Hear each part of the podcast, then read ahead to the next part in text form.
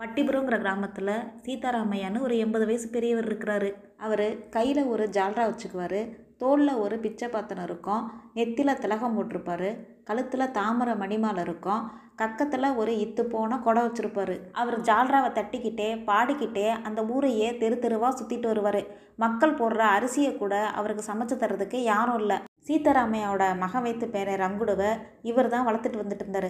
அவனுக்கு வயசு ஏழு இருக்கும். அவங்க அம்மா இறந்து போயிட்டதுனால அவனை வளர்க்குற பொறுப்பு சீதாராமையா கிட்டே இருந்துச்சு. அந்த பையன் தாத்தா படுற கஷ்டத்தை நல்லா உணர்ந்து தாத்தா நான் நல்லா படித்து சம்பாதிக்க ஆரம்பிச்சிட்டா நீ பிச்சை எடுக்கிறத நிறுத்திடுவியா? அப்படின்னு கேட்பான். அதுக்கு தாத்தா ஆமான்னு சொல்லுவார். தாத்தா பிச்சை எடுக்கிறது அந்த சின்ன பையனுக்கு ரொம்ப சங்கடமாக இருக்கும்.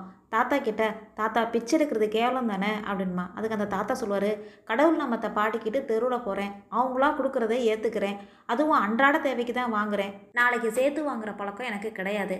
கடவுள் என் தலையில் இப்படி எழுதிட்டாரு அப்படின்னா அந்த தாத்தா அழுதுகிட்டே அந்த பையன்கிட்ட சொல்லுவார். ஒரு நாள் சீதாராமையாவுக்கு மலையில் அலைஞ்சு தெரிஞ்சதுனால காய்ச்சலும் இருமலும் வந்துருச்சு. அதனால் குடிசையிலேயே படுத்து கிடந்தாரு.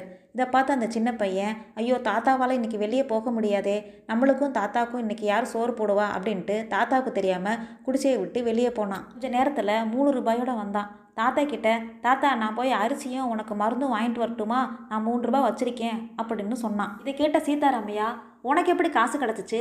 அப்படின்னாரு. அதுக்காகவே நான் சேர்த்து வச்சிருந்தேன் அப்படின்னு சொன்னான். தாத்தா நம்பலை. சீதாராமையா ரொம்ப கோவத்தோட உண்மையை சொல்கிறா எங்கடா திருடிட்டு வந்த? அப்படின்னாரு. அதுக்காக இல்லை தாத்தா நான் தான் சேர்த்து வச்சுருந்தேன். அப்படின்னு சொன்னோன்னே இவர் நல்லா அடி அடி நடிச்சு குடிசையை விட்டு தள்ளி உனக்கு பிச்சை எடுக்கிறது கேவலமாக போச்சு. திருடுறது மட்டும் உத்தம தொழிலா? அப்படின்பாரு. அன்னைக்கு குடிசையை விட்டு போனவன் தான் இன்னும் திரும்பலை.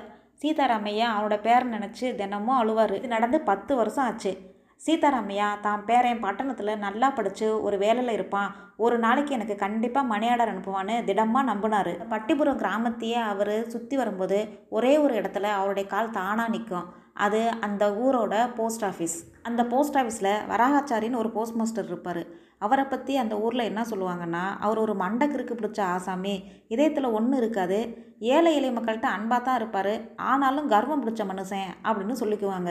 வராகாச்சாரிக்கு விஷ மந்திரமும் தெரியும். சுட்டு வத்தத்தில் யாருக்கு பாம்பு கிடைச்சாலும் இரவு பகல் எந்நேரம்னாலும் போஸ்ட் மாஸ்டர் தேடிக்கிட்டு வந்துடுவாங்க அவர் தன் வேட்டியோட ஓரத்தை கிழிச்சு மந்திரத்தை ஜபிச்சு நாலு முடிச்சு போட்டால் விஷம் மலை மலைன்னு இறங்கி போன உசுறு திரும்பி வந்துடும் அந்த வயசான சீதாராமையா தினமும் போஸ்ட் ஆஃபீஸ்க்கு போய் எனக்கு ஏதாச்சும் மணி ஆர்டர் வந்துச்சா? அப்படின்னு கேட்பாரு அதுக்கு வராகாச்சாரி மணி ஆர்டர் தானே? உமக்கு தானே வந்திருக்கு. உங்கள் பேரை மெட்ராஸில் கலெக்டராக இருக்கான் பாரு.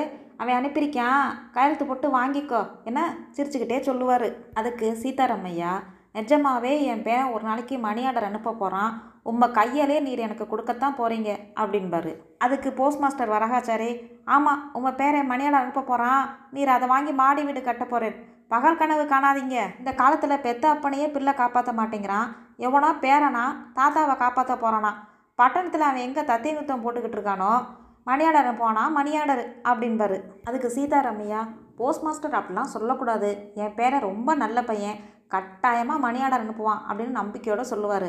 ஐயோ பேச அனுப்பட்டுமே நானும் அதுக்கு குறுக்கணிக்க போகிறேன் அப்படின்னு சொல்லுவார் போஸ்ட் மாஸ்டர். இந்த மாதிரி மூணு வருஷமாக தினமும் வந்து வரகாச்சாரி கிட்ட சீதாராமையா மணியாடர் வந்திருக்கா மணியாடர் வந்திருக்கான்னு கேட்டுக்கிட்டே இருப்பார். போஸ்ட் மாஸ்டர் வரகாச்சாரி ஐயோ பாவம் இப்படி ஒரு அப்பாவி ஆத்மா நம்பிக்கையோட வாழ்ந்துட்டுருக்கே அப்படின்னு சீதாராமையை பற்றி நினச்சிக்குவார். அதே மாதிரி ஒரு நாள் சீதாராமையா நாலு தெருவுலலாம் அலைஞ்சிட்டு போஸ்ட் ஆஃபீஸ்க்கு வந்தார்.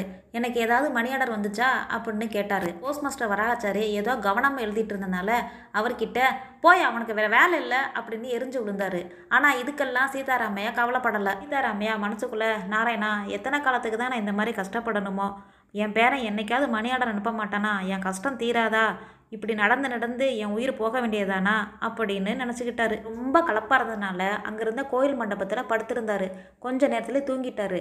திடீர்னு அவர் காலில் ஏதோ வளவலன்னு நெளிஞ்சிச்சு. அதை பார்த்துட்டு அவர் காலை உதறிட்டு எந்திரிச்சாரு. பார்த்தா அது ஒரு பாம்பு. அவர் பாம்பை மிதிச்சிட்டதுனால அந்த பாம்பு அவரை கொத்திருச்சு. ஐயோ அம்மா அப்படின்னு அவர் அப்படியே சாஞ்சிட்டாரு. சத்தத்தை கேட்டு அக்கம் பக்கத்துக்காரவங்களாம் போஸ்ட் மாஸ்டர் கிட்ட தூக்கிட்டு போனாங்க.